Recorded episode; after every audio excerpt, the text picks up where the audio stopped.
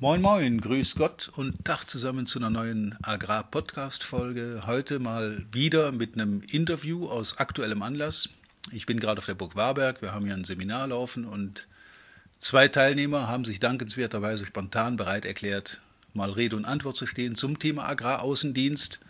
In diesem Fall handelt es sich um äh, Steffen Haag und Yannick Prigge von der Firma KBS. Hallo, herzlich willkommen, ihr beiden. Äh, moin, moin, hallo. Ja, bei euch oben sagt man moin, moin. Zu jeder Tageszeit. Nur moin, moin, moin ist schon gesammelt. Das ist Gesabbel, ja, genau. Schnacker. Okay, also vor dem Hintergrund freut euch auf ein äh, ergiebiges Interview mit der ein oder anderen neuen Info für alle die, die sich für das Thema Agraraußendienst aus Sicht von zwei betroffenen Praktikern interessieren. Viel Spaß dabei. Ja, meine Lieben, schön, dass wir hier die Gelegenheit haben, uns dann auch mal untereinander zu unterhalten über das Thema Agraraußendienst, Agrarvertrieb im Besonderen. Äh, begrüßen darf ich Yannick Prigge, aktiv zurzeit bei der KBS, bei der Firma KBS, genauso wie Steffen Haag, ebenso bei der KBS. Vielleicht ein kurzes Intro, Yannick, äh, wie kam es dazu? Ja, sehr gerne. Ähm, also Landwirtschaft war eigentlich schon immer, immer ein Steckenpferd, komme selber vom Dorf, das heißt, ähm, ja, wie viele Männer wahrscheinlich unter uns, aber auch einige Frauen, schon immer von Treckern begeistert, als kleiner Junge vor allem. Ähm, und dann eben kam nach dem Abitur das Studium in Göttingen der Agrarwissenschaften. Mhm. Ähm, anschließend der Übergang zur Genossenschaft, kurze Handelszeit, ähm, circa anderthalb Jahre war ich dort. Ähm, und nun halt seit zwei Jahren bei der KWS tätig für Getreide und Zwischenfrüchte draußen im Außendienst. Mhm. Westliches Niedersachsen, Nordrhein-Westfalen bereise ich. Okay, Das sind so die holländische. Grenze Richtig, genau. von Niedersachsen nach Süden runter bis NRW. Genau. Okay. Steffen, wie ist bei dir? Äh, auch ich komme aus einer sehr landwirtschaftlich geprägten Familie. Für mich war eigentlich schon immer klar, ähm, dass ich auch in die Landwirtschaft möchte. Vielleicht nicht in die praktische Landwirtschaft, aber um die praktische Landwirtschaft außenrum ist genug ähm, Jobangebot vorhanden. Habe dann auch, ja, trotz mancher Einwände im privaten Umfeld ähm, auch die landwirtschaftliche Lehre eingeschlagen, habe es von der Pike auf gelernt. Bin dann über einige Jahre Erfahrung im privaten Landhandel, ähm, mittlerweile vor drei Jahren auch bei der KWS gelandet und bin nun ähm, im Außendienst tätig für Schleswig-Holstein und Teile vom nördlichen Niedersachsen. Okay, also ihr grenzt sogar auch gebietsmäßig aneinander sozusagen. Genau. Korrekt. Direkt im selben Gebiet, also angrenzend unterwegs. Ja, das sind ja jetzt Biografien, da könnte ich jetzt meine noch hinten dran hängen, die klingt so ähnlich. Ne? Kommst vom Bauernhof, hast im Agrarhandel gelernt, bist dann irgendwann bei der Industrie gelandet und so weiter und so weiter. Ähm, Steffen, du hast gesprochen von einigen Widerständen gegen die Agrarlehre oder worum ging es da? Also es bezieht sich so ein bisschen auf den, den Freundeskreis, damaligen Freundeskreis ähm, im Bereich der ähm, ja, damaligen Alterseinstufung und dann das Okay. Thema der Landwirtschaft, zumindest in dem Freundeskreis, der nicht aus der Landwirtschaft kam, äh, konnte man sich, glaube ich, sch- schlecht ein Bild machen, was alles in der Landwirtschaft möglich ist. Und man musste so ein bisschen das Bild in den Köpfen erstmal ändern, dass man nicht mit der ähm, Mistforke am Misthaufen endet, sondern ähm, auch interessante, moderne Jobs in und um der Landwirtschaft ähm, ja, In der, kann. in der Tat, ja. Es gibt ja nun auch da eine Menge hochinteressante Unternehmen, mit denen man arbeiten kann. ne. Ich denke, die Firma KWS, äh, Kleinwandsleben, Saatzucht, muss hier niemand genau erklärt kriegen. Das ist ein bekannter Arbeitgeber. Einer von den großen Namen in der Branche. Da gibt es ja noch ein paar andere. Äh, Landtechnik, äh, Handelsunternehmen, die da eine, einen großen Namen haben, aber die natürlich außerhalb der Landwirtschaft eher unbekannt sind. Also jemand, der nicht direkt mit der Branche zu tun hat, der ist da nicht wirklich äh, immer im Thema drin. Und wir bezeichnen das ja gerne so als Hidden Champions. Das sind so äh, Firmen, die sind in ihrem Segment Marktführer, aber der breiten Masse der Bevölkerung nicht so wirklich bekannt. Wie gestaltet sich das jetzt? Ihr habt ja beide so eine Handelserfahrung im Hintergrund, genau wie ich selber auch. Was ist anders im Außendienst, im Handel zur Industrie oder zum Züchter direkt? Gibt es da Unterschiede, die man nennen kann? Man steht auf der anderen Seite des Tresens. Man weiß aber genau, wie der Handelspartner sich gegenüber fühlt, weil man selber schon auf der Seite des Tresens gesessen hat und weiß, wie der Platz sich da anfühlt. Interessanter Aspekt. Ihr habt also die Thekenseite mehrfach gewechselt. Erst als Kunde aus der Landwirtschaft, dann als Händler, der Landwirte beliefert. Jetzt dann vom Züchterhaus, das sowohl Landwirte wie auch Händler und Genossenschaften beliefert und betreut. Ähm, wie gestaltet sich das jetzt im Außendienst? Seid ihr oft direkt am Bauern? Wie, wie muss man sich das vorstellen?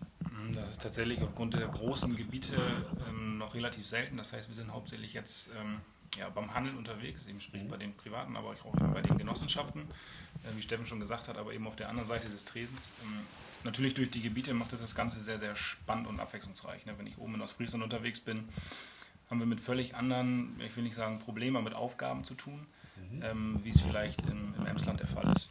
Von daher, ähm, ja, leider wenig beim Landwirt, aber trotzdem sehr, sehr abwechslungsreich. Sind die Unterschiede dann eher auf das Gebiet bezogen oder auf die Leute, mit denen du zu tun hast?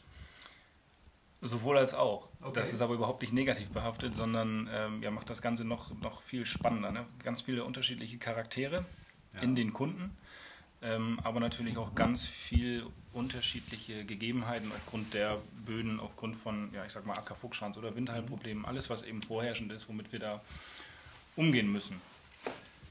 Kann man einen Unterschied festmachen zwischen Ostfriesland, Niedersachsen, NRW? Anhand der Leute, der Mentalität, der Personen, mit denen ihr zu tun habt? Ja, auf jeden Fall. Ähm, in Ostfriesland musste ich wieder lernen, viel Tee zu trinken. Das muss ich im Emsland nicht, da gibt es durchweg Kaffee. Ja, das sind gravierende Charakteristika. Das sind gravierende Unterschiede. Mentalitätsunterschiede, die da eine große Rolle spielen. Ähm, wie Steffen eingangs gesagt hat, natürlich Moin Moin ist schon Gesabbel. Ähm, das ist an der Küste so, ganz klar. Mhm. Ähm, aber trotzdem, und das finde ich, macht diesen Charme in der Landwirtschaft aus, habe ich eigentlich oder haben wir durchweg mit humorvollen, mit freundlichen, natürlich ist jemand mal am Stress, aber eigentlich mit freundlichen Personen zu tun. Ähm, ja. Das hat immer, finde ich, so einen familiären Charakter. Auch wenn natürlich ist es immer eine Kundenbeziehung, aber auf einer anderen Ebene, glaube ich, als in anderen Branchen.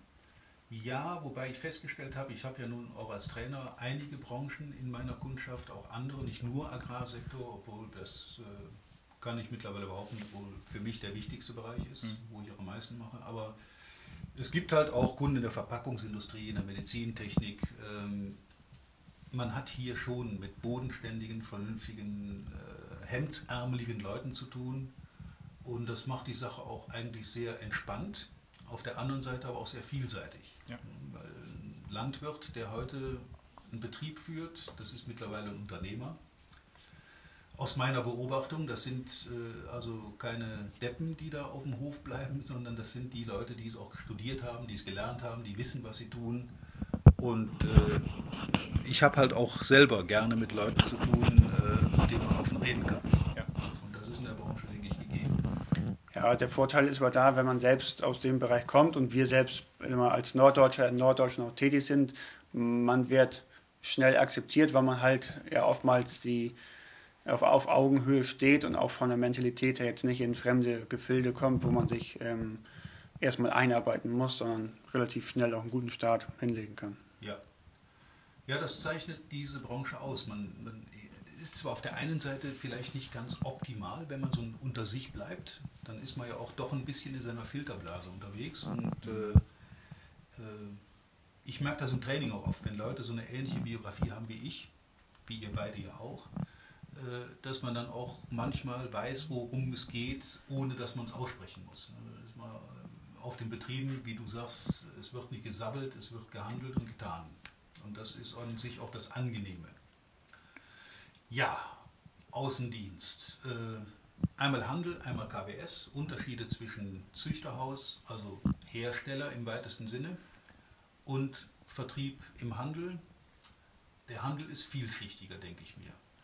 Der Handel ist vielschichtiger, je nachdem, in, welcher, ähm, in welchem Bereich man in dem Unternehmen tätig ist.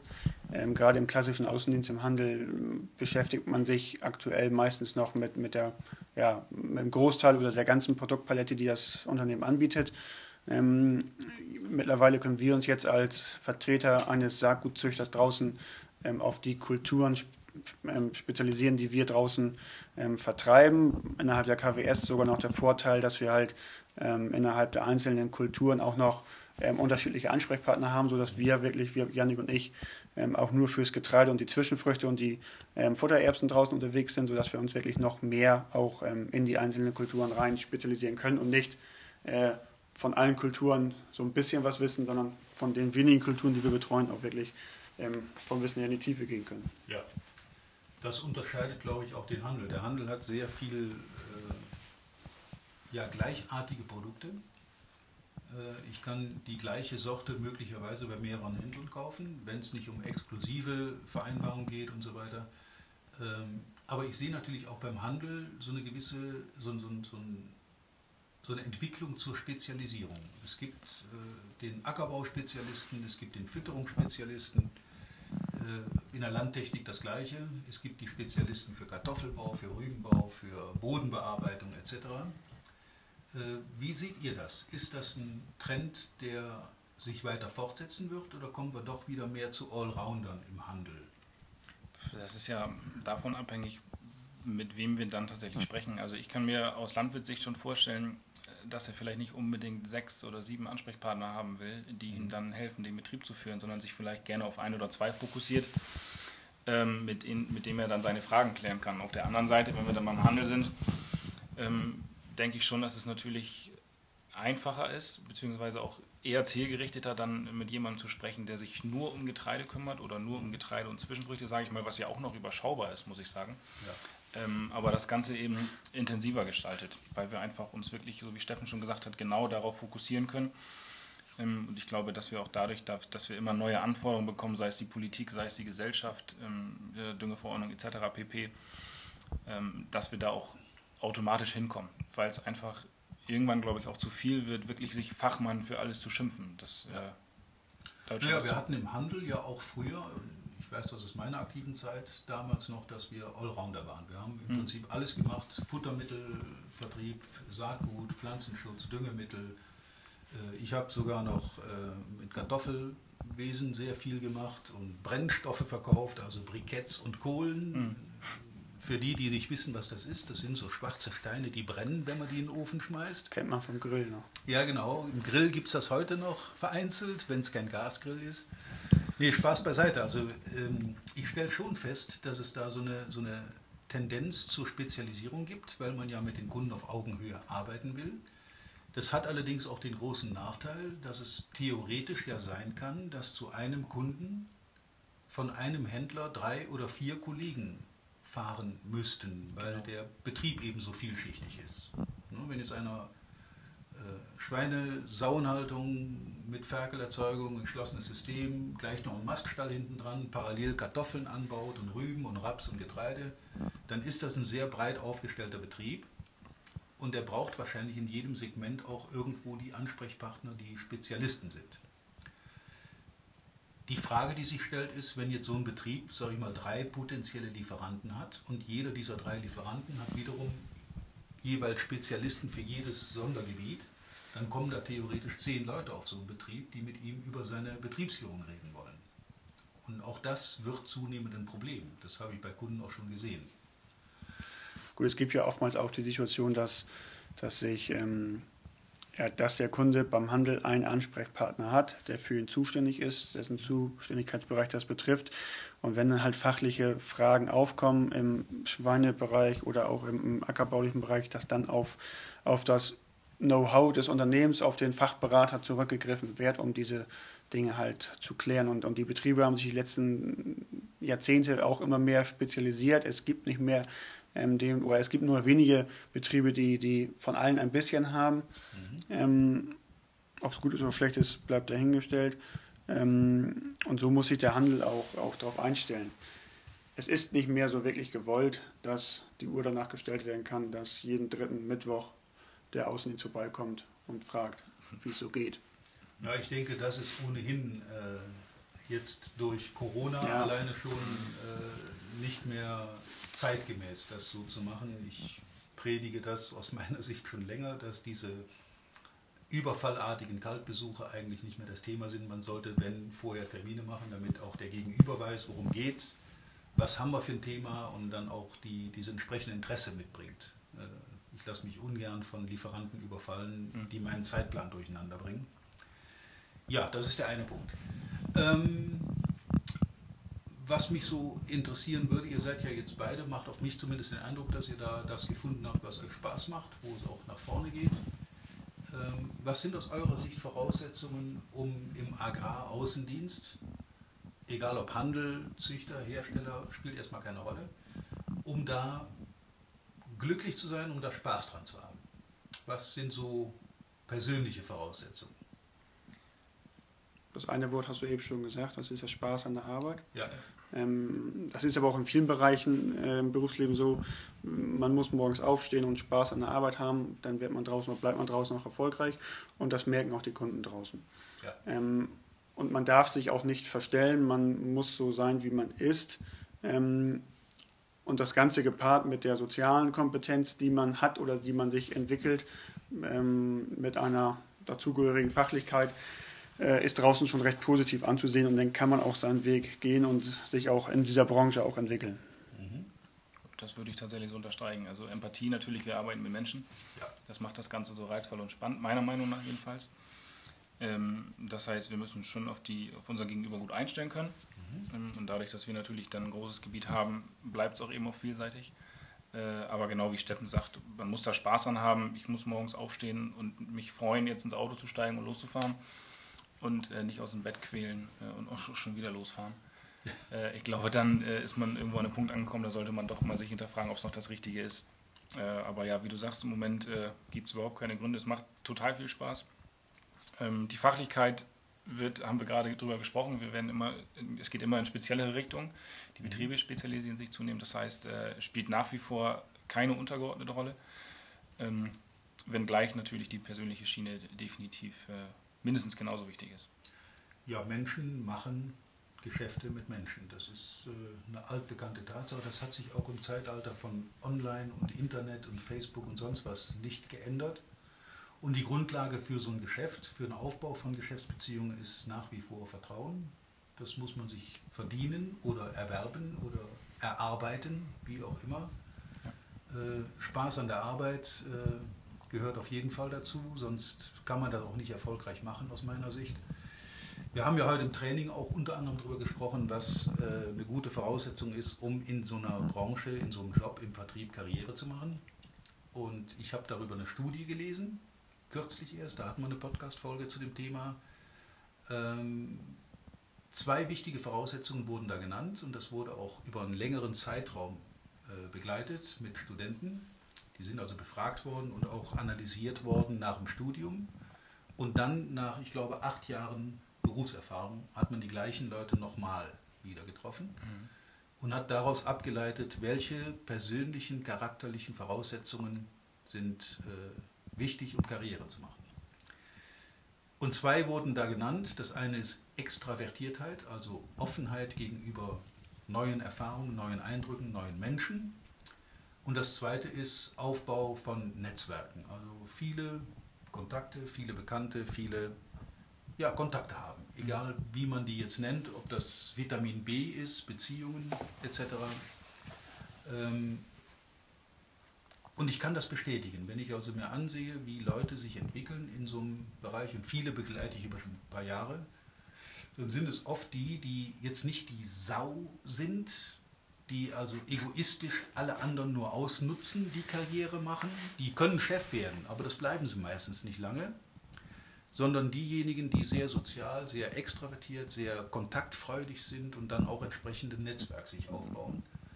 Vielleicht so als Tipp am Rande für die, die jetzt über so einen Job nachdenken in der Branche.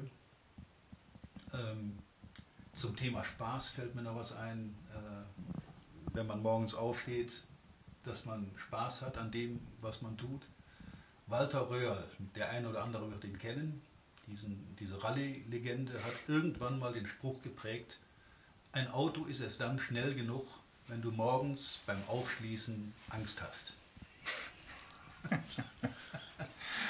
das ist so ein Spruch, der bei mir hängen geblieben ist. Ähm, jetzt sollte man natürlich vor Kunden keine Angst haben. Es ist, glaube ich, kontraproduktiv, wenn man auf einen Betrieb fährt oder zu einem Kunden kommt und im Vorfeld sich Gedanken macht, oje, oje, oje, was wird da wohl auf mich einstürzen? Also gewisse Offenheit, Souveränität im Umgang mit den Leuten. Und das bringt Spaß. Wenn dann auch noch ein bisschen Erfolg dazu kommt, also gute Abschlüsse, gute Ergebnisse, dann sehe ich da einen guten Weg. Dann wird ein Schuh draus. Ja. Und was ich hier also auch bestätigen kann, ich habe das ja selber nun erlebt und ich bin auch als Trainer in vielen Branchen unterwegs, ähm, so als Beruhigungspille für alle, die in der Branche unterwegs sind, wer im Agrarsektor verkaufen gelernt hat und das kann und das erfolgreich gemacht hat, der kann es aus meiner Sicht praktisch überall. Das ist so, der kann also, wer in der Landwirtschaft erfolgreich ist oder erfolgreich verkaufen kann, der kann zumindest Ableitungen finden für andere Branchen. Ja.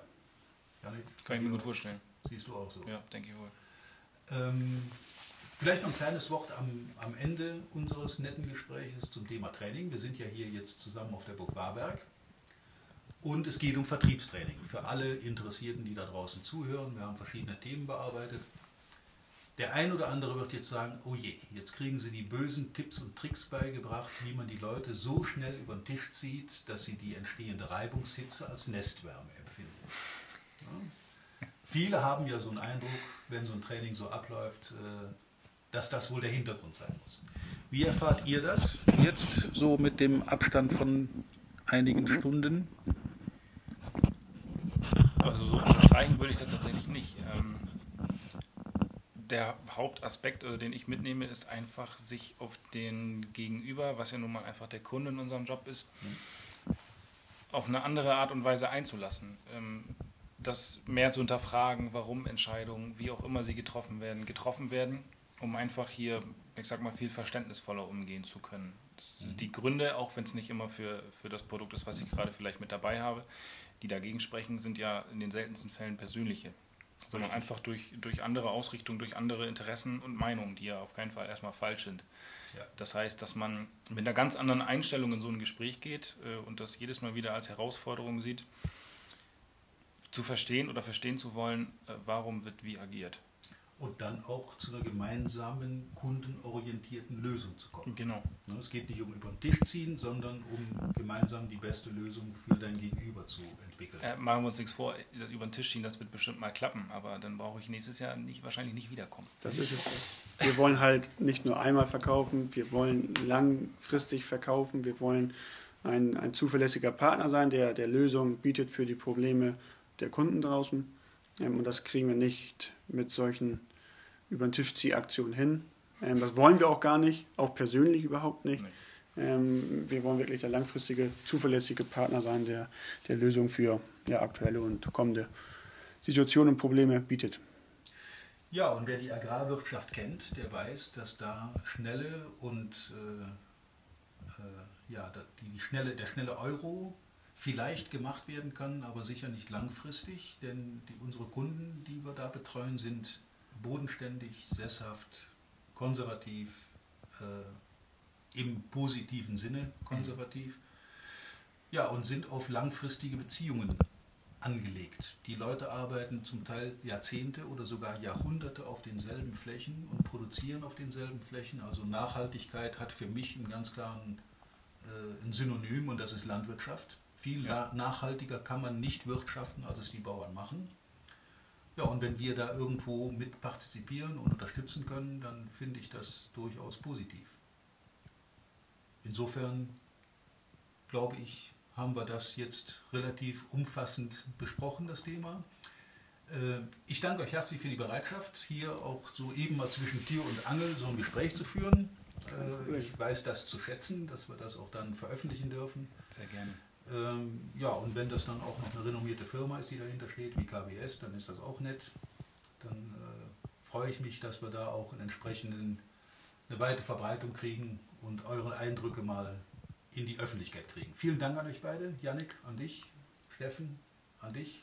Bitteschön.